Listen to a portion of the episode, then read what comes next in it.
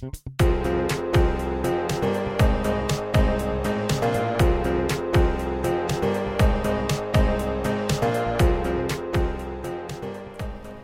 to another episode of the View Charlotte Real Estate and Entertainment Podcast. My name is Jeremy Ordan, one of the partners with the Ordan Reider Group at Allen Tate. Each week, we will break down a real estate topic, share stories related to the topic, or have guests with experience in various facets of real estate, and then discuss something about our city that makes it unique. This could be restaurants, things to do, fun facts, or well, virtually anything about Charlotte because Charlotte is such an amazing city with limitless opportunities. The idea of continuing to educate our clients to the real estate market so they can make the best decision for their family is a commitment we stand behind, and hopefully each of these episodes will leave at least a little pearl of wisdom with our listeners.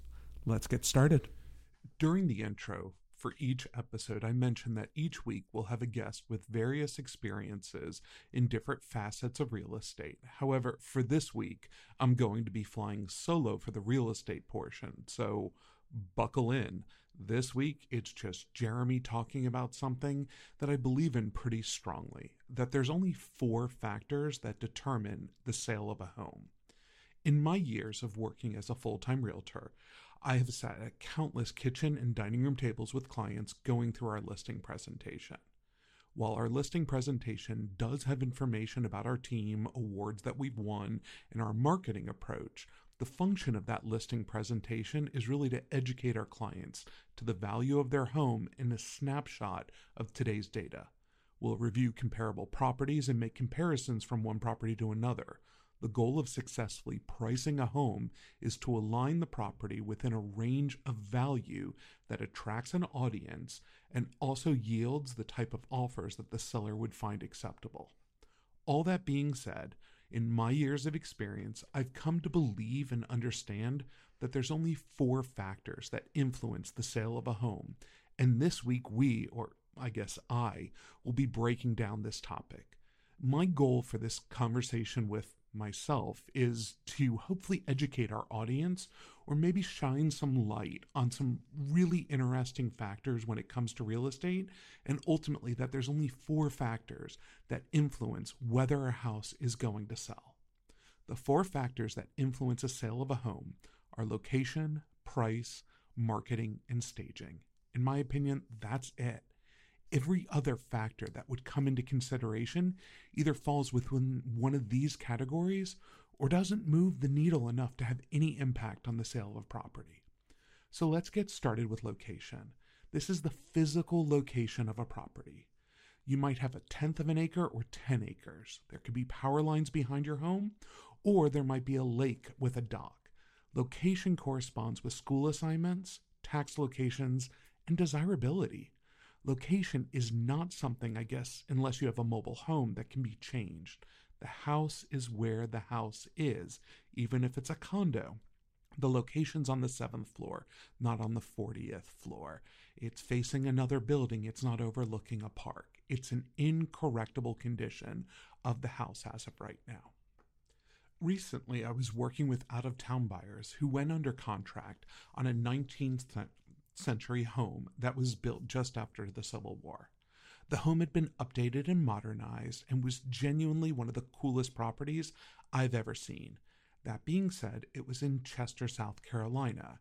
It was an interesting situation to be in because if this house was in Charlotte, like a Myers Park neighborhood, there would have been a two in front of the price instead of the six figure price it had on it. We're talking about a $2 million price difference simply because of location. The concept of location can also be extrapolated even further. When you sell your house, you're actually selling it twice once to a buyer and then the second time to an appraiser, unless your buyer is paying in cash. An appraiser is not going to look outside of the neighborhood that the subject property is located in if there's enough data within that neighborhood in order to complete their analysis. This is a situation that we often run into with properties that don't conform with other properties within a neighborhood. Just this past week, a teammate and I were on a listing appointment in a neighborhood where the largest homes are really in that 3,000 square foot range. However, the property that we were looking at was nearly 5,500 square feet. It was not only the only one of these floor plans in the entire community, it was also the biggest home in the entire neighborhood by a huge margin. This required that we looked at additional data. In these situations, we can look for similar sized homes outside of the community. However, as we analyzed the information, we knew that an appraiser is likely only to use data from within that neighborhood we had to calculate a price per square foot that took into account the uniqueness of the property. However, with this house being literally a thousand square feet larger than the next largest home in the entire neighborhood, the location of the home ultimately did not conform with everything else in that community. They can't move their house to another neighborhood with similar styled homes, so we had to generate our suggested listing price off of where the home is located presently. This is why, when you're looking at properties, one of the most important factors is location. It's cliche that the first rule of real estate is location, location, location. But this is why this comes up. Regardless of how much money that you spend on that property, it's not going to be moved, and therefore it needs to conform within the confines of that neighborhood. I guess one more quick story on location. During our first time February series, Brittany and I spoke, and she described her first house in Charlotte, which was on a major road. I don't think she's going to mind me saying this because she mentioned it previously. The house was on Tyvola Road. It's a great example of how location impacts price. If that home had been even one house deeper into the neighborhood versus being on Tyvola, the selling price would have been at least 10% higher we relate it back to that discount that you receive when you buy a house because of the location. That is the exact same discount that's ultimately going to be paid forward when you sell that house. So, moving on, let's talk about price. I think what I'm going to say next might come off as news to some people, or it might be the most obvious statement in the entire world. Sellers do not set the price for their home. Agents do not set the price for their client's home. Pure and simple, the market and the current market conditions dictate the price of a home. Home sales are a simple economics lesson in supply and demand. If there is a shortage of supply, as we saw in the two years following the pandemic, prices rise. Or in the case of our Charlotte market, prices rise really, really fast. If we look back at the recession, it wasn't uncommon for homes to be on the market for six or more months. There was an abundance of supply, and that's why you saw prices continue to come down. Regardless of what any agent sitting at a kitchen table tells you, they are not setting the price. I've met with multiple sellers over the years, and they'll tell me that, you know, they want to get a certain amount of price for their property. I'm bu- brutally honest and will often chime in. Sometimes we'll list it at their price. Other times we might list it higher. If we need to list it lower, we have that conversation. Ultimately, I know that the seller has an expectation, and if the seller's expectation for their desired selling price is something that we can't meet or that the market won't bear, then it's probably not the right property for me to list. I think that there's a lot of other agents who will go ahead and take any listing that they can get, and then ultimately that property sits on the market for an extended period of time because they're afraid to have that conversation with people. So, moving on, let's talk about marketing. Marketing, when it comes to the sale of a home, is the agent that you hire. There's tons of threads like Zillow Gone Wild that show the crazy houses and the way that people market these homes.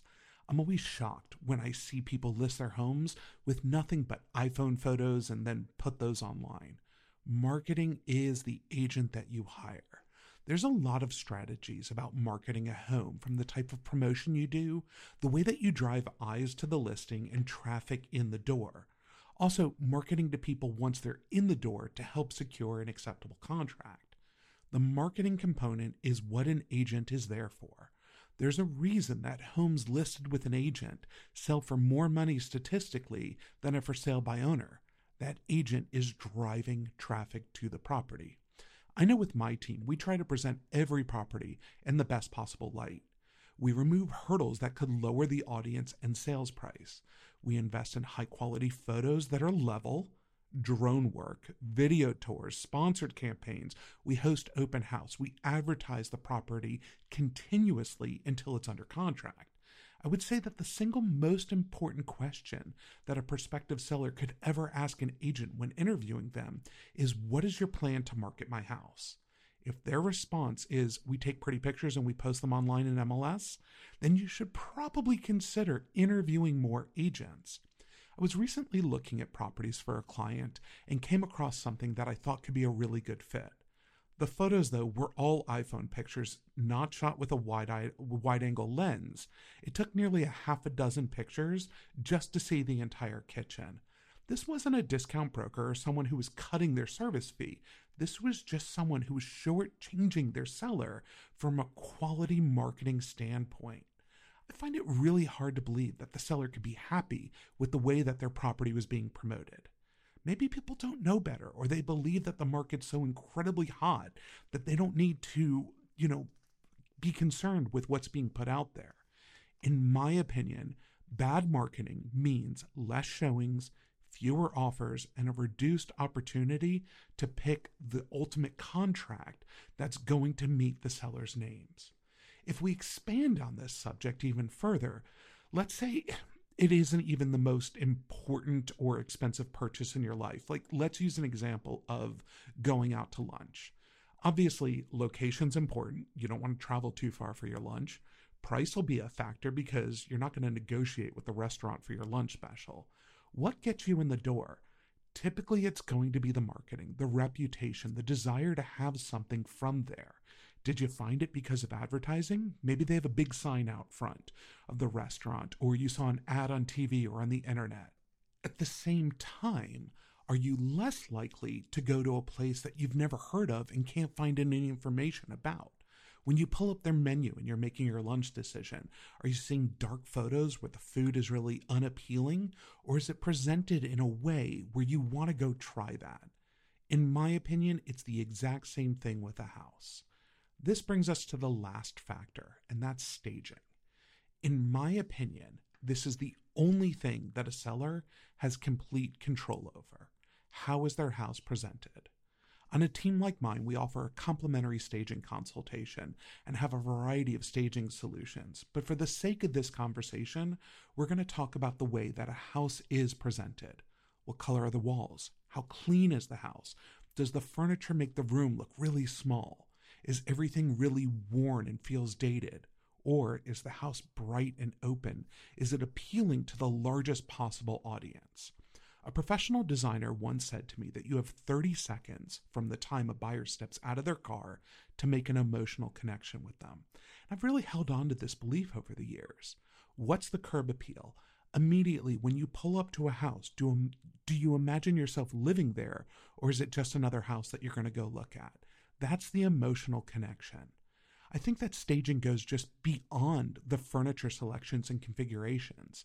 It also includes the updates to the house, the landscaping, how turnkey the house is to meet the needs of a buyer.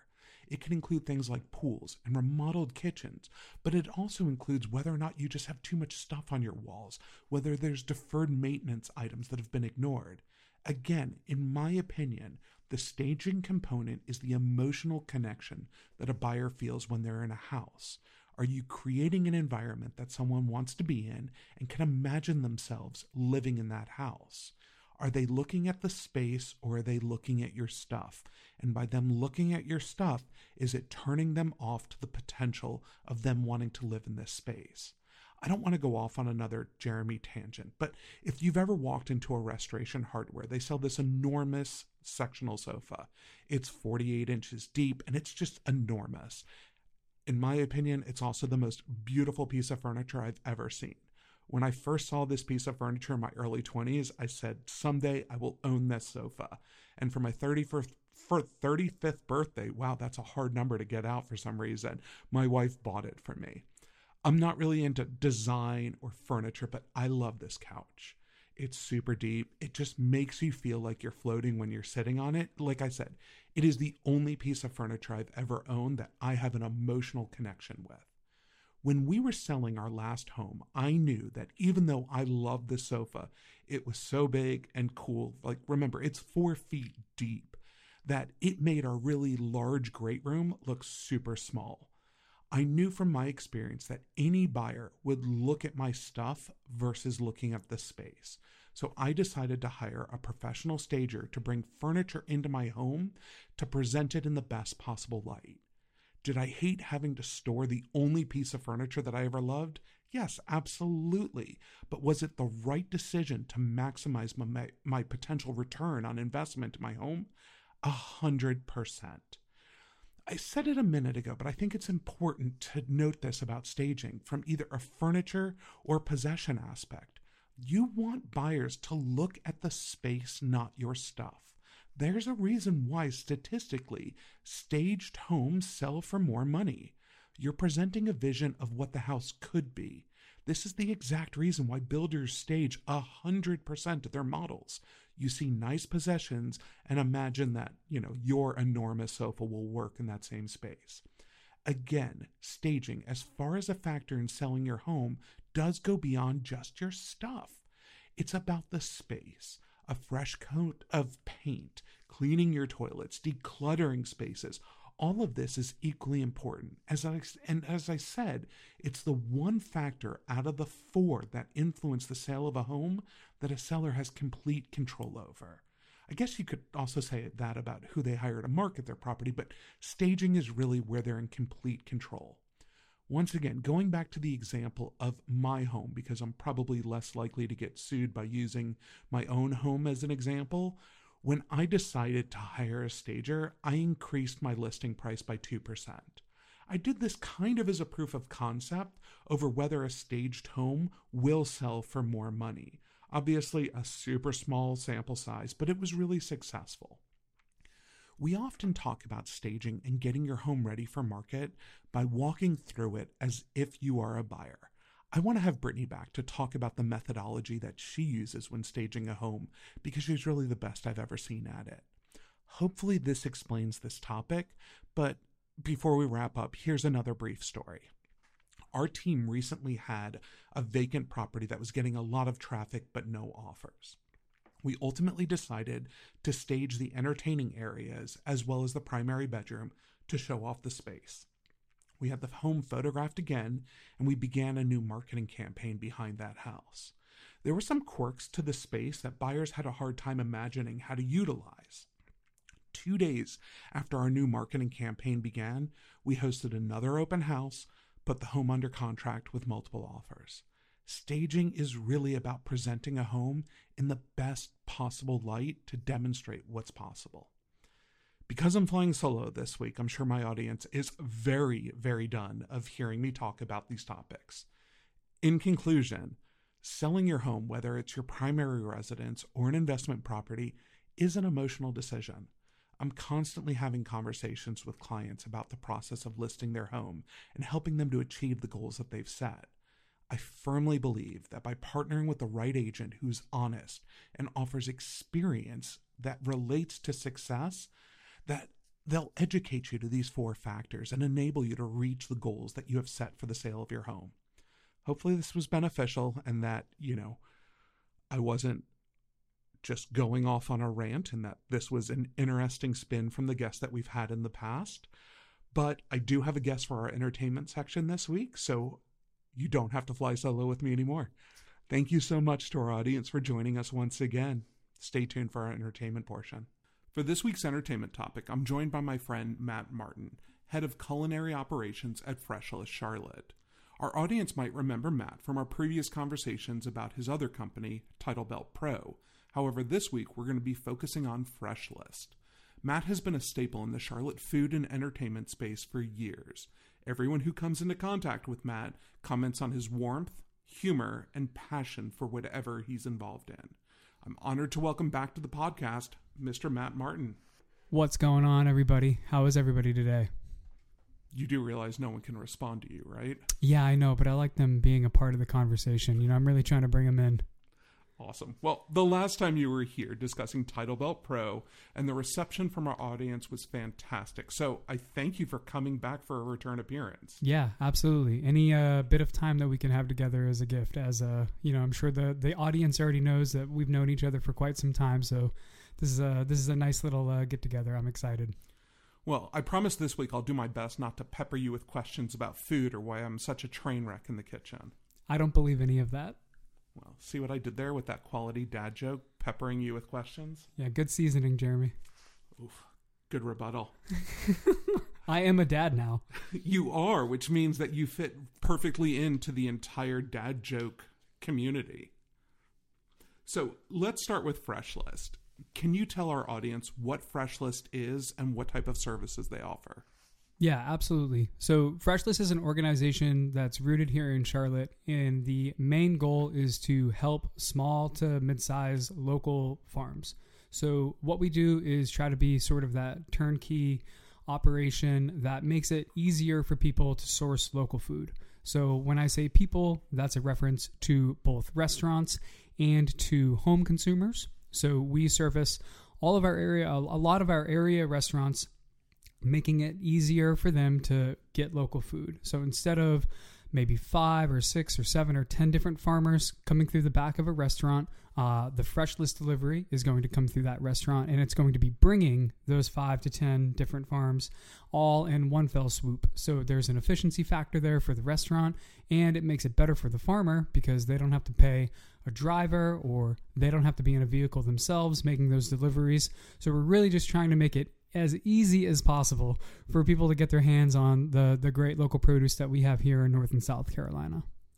So essentially, you're coordinating between farmers and food growers and the buying public, whether it's restaurants or individuals. Yeah, absolutely. So we've got farmers, artisans, makers. So you know, we we've got a whole um, pretty vast array of products that we're going to offer between produce, um, meats, dairies, uh, other things like grain, flour, pantry staples. There's a, there's a really large selection of what we're capable of getting here in North Carolina. It's, it's really incredible the, the depth of product that we have.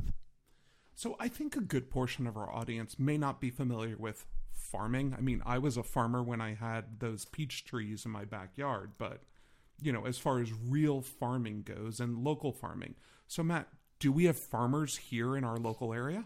Yeah, it's very interesting. So, one of the big things that we like to bring awareness to is the fact that farming is a very um, vast term. So, we've got people who are being providers of Fresh List that only have a one and a half to two acre um, size farm. You know, that's going to be like their backyard operation. And then we've got people who have you know, very um, large, you know, uh, bigger operations, people like Barbee Farms and people like Bush and Vine in South Carolina who are going to be, you know, really producing. And, and then we've got some um, people who are in the middle there, like Boy and Girl Farms, who have a really large, you know, 10 acre, 12 acre size operation. And for people, you know, it's kind of hard to understand what that means if you really haven't been out there and seen that. Um, but you know that's that's the size of a farm where they're growing you know hundreds of pounds of food per week, and um, these these people are all you know the majority of our people are picking those products by hand and um, we definitely have a lot of farmers here in, in North Carolina and in South Carolina, and, and all of that is going to vary by size. And it's really it's incredible to see how much food can come off of you know two acres or or a larger farm. You know. And what type of food are our local farmers growing? Yeah, so our our grow period in our growing seasons really we have a plethora. We, we have almost everything that you can imagine. I mean we're pulling citrus um, at certain points of the year from South Carolina. Um, we are growing an insane amount of greens and sweet potatoes and potatoes in the winter. Uh, we have a couple of different people who are doing indoor operations. So we'll have lettuces year round, we'll have um, mushrooms year round. And honestly, I mean, all of your root vegetables, your tubers, you know, your beets, your turnips, all of those things, radishes. We've got people who are doing indoor microgreens. Uh, I mean, we really have the full spectrum. I mean, there's everything here in North Carolina that you would need to have a full menu at an establishment, at a restaurant. I mean, it's really incredible what we can grow. So, why, in your opinion, is support of the local farmer important? I mean, I have a Harris Teeter literally one minute from my front door. So, I think for me, the aspect of supporting local that is the most significant is the relational aspect of knowing the person who you're getting your food from. So, you know, sure, you might check out with the same person at Harris Teeter every week and you've got your rapport, but that rapport only goes so deep. When you purchase from a farmer, when you get to know a farmer, when you get to know their family, when you get to know the fact that they're working as hard as they are and you're showing up to support that work, and then you go home and you have a product that you've purchased from a farmer or from Fresh List that was literally picked 24 hours ago, 48 hours ago. There's just this different sort of feeling. It's kind of um, is the word ephemeral. It's just different. You know, it's it's really hard to explain these intangibles that go into that sort of interaction, but it just makes you feel better being able to see the person who actually picked the product, who actually grew the food, uh, have that conversation with them, or have that conversation with you know somebody here at Fresh List and, and get excited about what we have going on in North Carolina. It just hits different. So I think convenience is always mixed with wanting to support local business. Like that's the reason why we have fast food and we have farm to table restaurants. What can you tell me about cost comparing a fresh list supply with, say, a farmer's market or a local grocery store?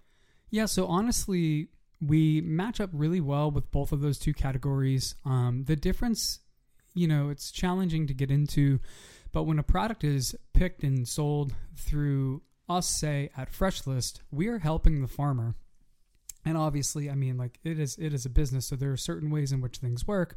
But if a farmer only has to make one stop to fresh list drop off their product there and then fresh list is going to handle those i mean we're, we're in you know we're delivering to 80 different restaurants a week in charlotte. So if a farmer were to have to do that themselves not that they would go to all 80 but even if they had 20 of those restaurants to hit they're going to be in a vehicle for four to five six hours and handling uptown traffic and parking and all of that, which is something that obviously we do for them. So our we're we're we're doing a service to the farmer as well. So obviously we get product um, at a different price point, and then we're able of selling it at what they might be selling it at a farmer's market, or what you might see that product at Harris Teeter. I mean, that's kind of how the magic, you know, behind the scenes obviously works. And what about the quality of ingredients? So the quality of our ingredients honestly is top tier. I mean, there's no other way of explaining it. I mean, for our order cycle, if you were an end consumer, uh, we do deliveries in and surrounding Charlotte area on Friday and Saturday. All of those products predominantly are going to be picked on Tuesday. They're going to be delivered to our warehouse on Wednesday. On Thursday, we do our restaurant deliveries, and that takes a whole entire day and a huge production. And then on Friday and Saturday, depending on what part of the neighborhood that you're in in Charlotte, we're going to do our deliveries.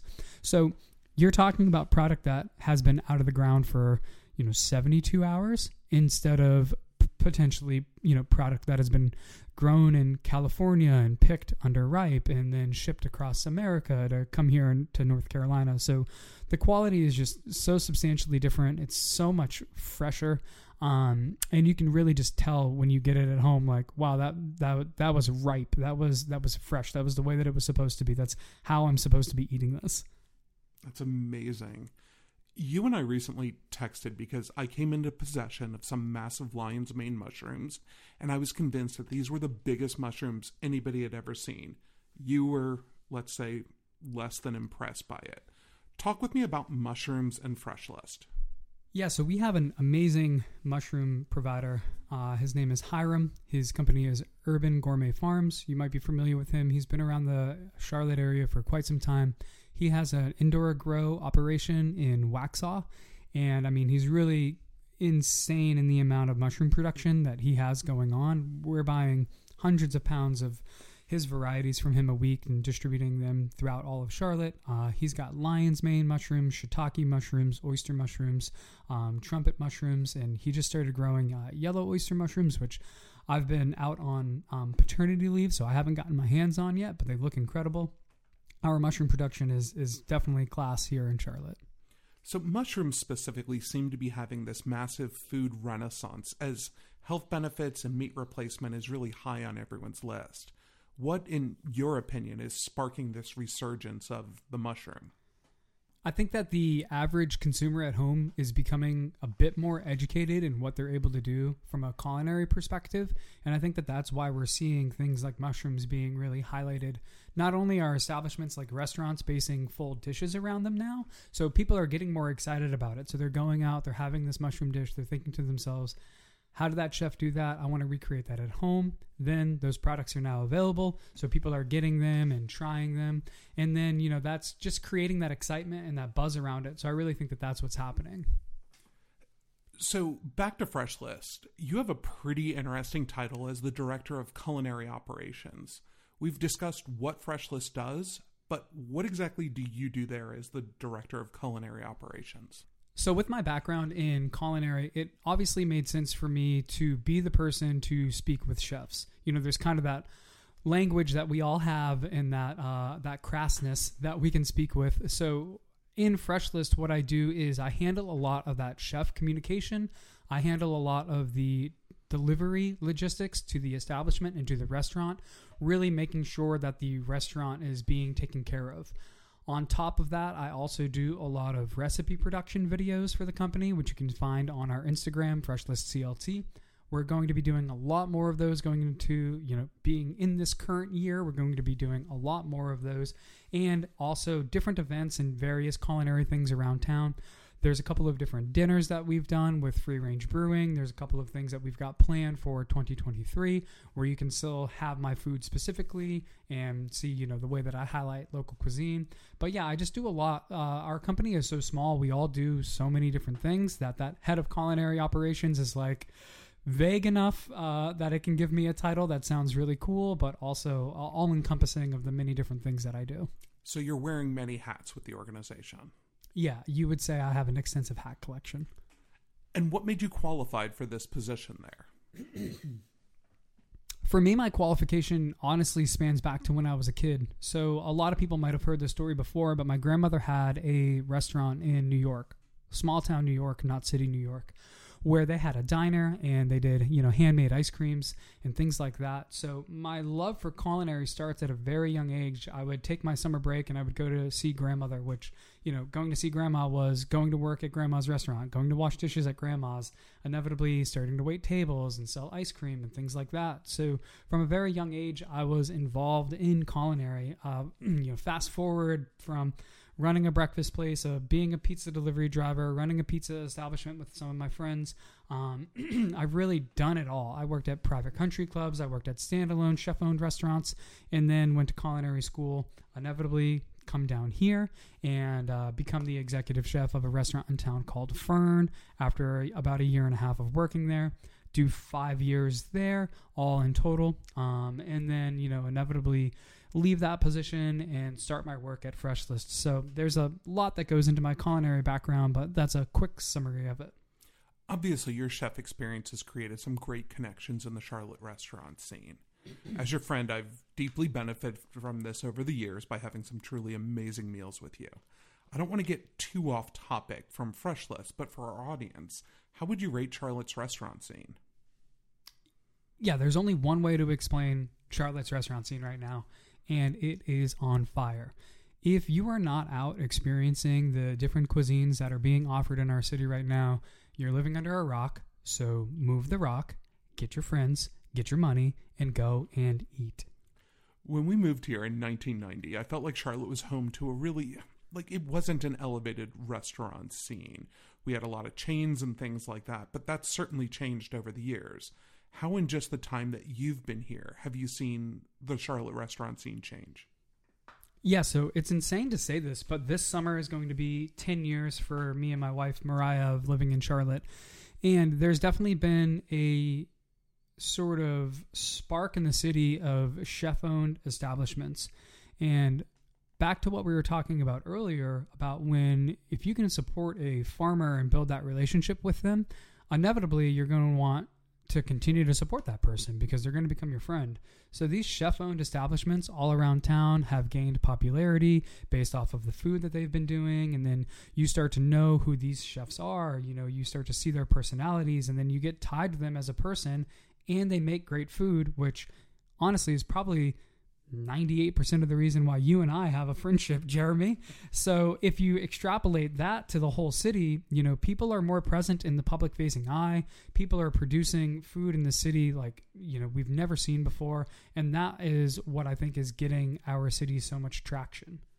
Well, we can obviously have an entire conversation, which I think would be fun to schedule in the future, about the Charlotte restaurant scene. But you know, you've described Freshlist as essentially the link between food providers and the general public, whether that's directly to consumers or to your restaurant partners. Why is this bridge so important when it comes to a community? Yeah, so the easiest way of explaining it is we want to be the thing that provides less friction for restaurants and farmers. For a farm to have to do all of these different deliveries throughout the city, it's cumbersome.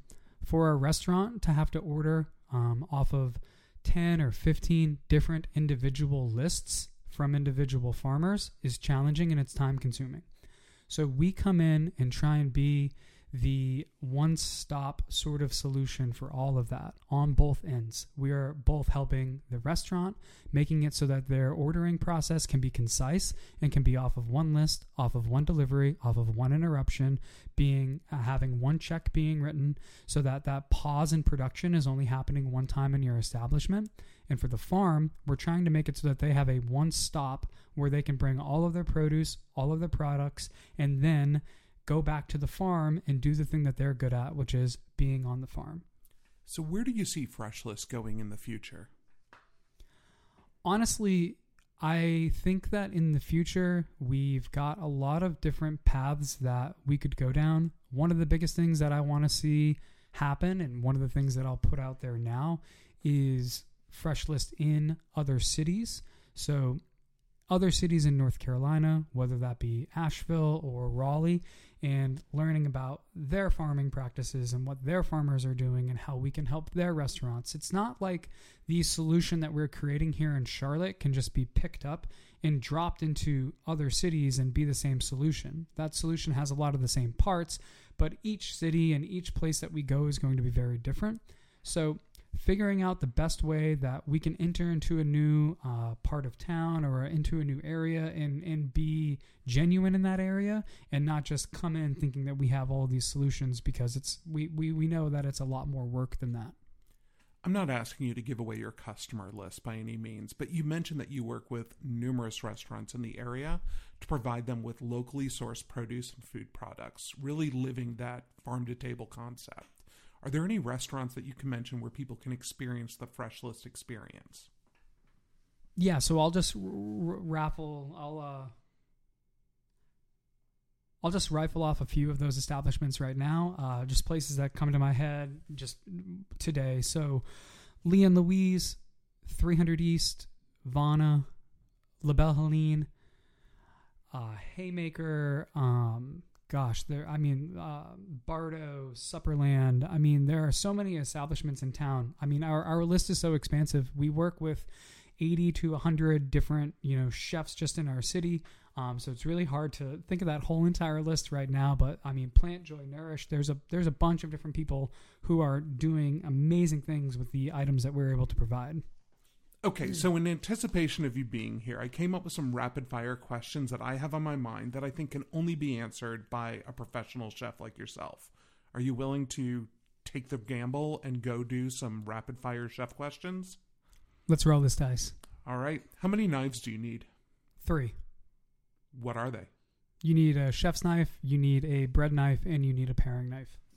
What is the most important ingredient for you to have in your kitchen? Salt. Why? Because things need to be seasoned properly for you to really understand the depth of the flavor that it has. How often do you go into a pantry and come up with a meal just out of the junk that's sitting there? When I was younger, uh, Top Chef was kind of first getting its uh, you know coming coming about. So my friends would open the refrigerator and they'd pick out four ingredients and they'd make me cook something with it. So I'm I'm pretty good at that. If you were to describe Freshlist in three words, what would those be?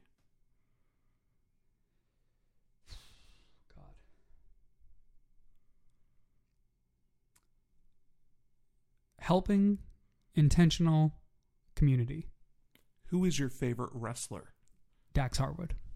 I don't know who that is. Where would you find Charlotte's Best Pizza? It doesn't exist. What Shot, is your- Shots fired. Go back to that question. Oh, okay. Where would you find Charlotte's Best Pizza? You would have to be best friends with Adam Duke, and you would have to have a pizza prepared by him out of his little uh, rocket box pizza oven. Uh, and, and qualifier, I'm vegan, so vegan pizza in town. We do have options, but I'm not going to say that any of them are the best. Adam makes really great pizza. What is your favorite movie?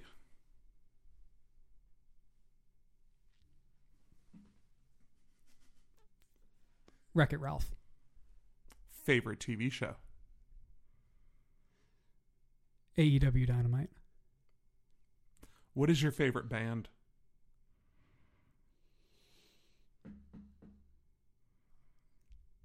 Knocked Loose. What is the best concert you've ever been to with me? Jeremy took me to my first Iron Maiden concert, everybody, uh, earlier in 2022. And uh, good golly, what a night. Best meal you've ever had? This is a loaded question, and I want to preface that the best meal is encompassed by a lot of different things. Not only the food, the service, the vibe, um, you know, the ambiance of the whole entire evening, but also the people in which you're sharing that meal with. And for me, the best meal in town that I ever had was from Chef Vince Giancarlo at Zeppelin, RIP. Uh, my best friend, it was his first time coming uh, down. My, my best college friend, it was his fir- first time coming into Charlotte, and uh, they styled us out. I mean, they made some of the most incredible food, things that I remember to this day. Our server was incredible, uh, the drinks were great, and I'll, I'll never forget that evening. But there, there's so much that goes into it. What is your favorite thing to do in Charlotte as a tourist? for me, even being heavily involved in the restaurant scene, I still like looking into other people's opinions of places and then going and trying them out and then trashing those people's opinions of places, which is a huge tourist thing to do. I do that in any city, honestly. If your wife asked you for takeout food tonight, where would she want you to order from? Uh, I would say she'd probably want me to order from Lang Vans. I knew that you were going to say that. Lang Vans is top tier. What's the best dish that you can make? That I can make personally. Yeah. Oh God. Um there's something that uh, I really like to do um, mushrooms in this heavy uh, hunter sauce. Uh, the sauce called chicken chasseur. Uh, it's like a deep brown stock that you thicken and you season it with concasse, um, tomatoes, and parsley and fresh herbs. And it's just one of those things that I've like fell in love with when I was early on in my culinary history in college. And I don't make it a lot, and it has to be a pretty special occasion um, because it's a kind of a pain and it involves a, a, long process.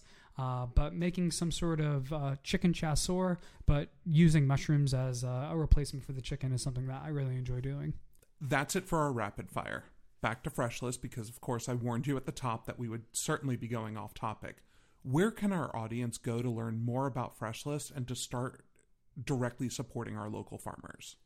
Yeah, so the easiest place to find out all of the information that's going is going to be Freshlist CLT on Instagram. You can go to our website, www.freshlist.com, and really just keep up with us on our socials. Um, we're kind of inactive on Facebook, but Instagram, uh, I think in this current year, we're really going to crush TikTok. Uh, we've got a media kid coming in and helping us out. Uh, Burke, shout out Burke, he's great. Um, and our website is going to be the place where you can put in your weekly orders. So our order cutoff is Tuesday at 10 a.m. And then depending on what part of Charlotte that you're in as a home consumer, you're going to get that delivery on Friday or Saturday. Matt, this has been really great information, and I appreciate you taking the time to speak with me today. I think the information you shared will really resonate with our audience because who doesn't want to have a greater connection with their local farmers and ensure that they're getting the best quality food, as well as supporting those organizations that are supplying that food? So, thank you so much to our audience for joining us. We'll be back next week with another episode of the View Charlotte podcast.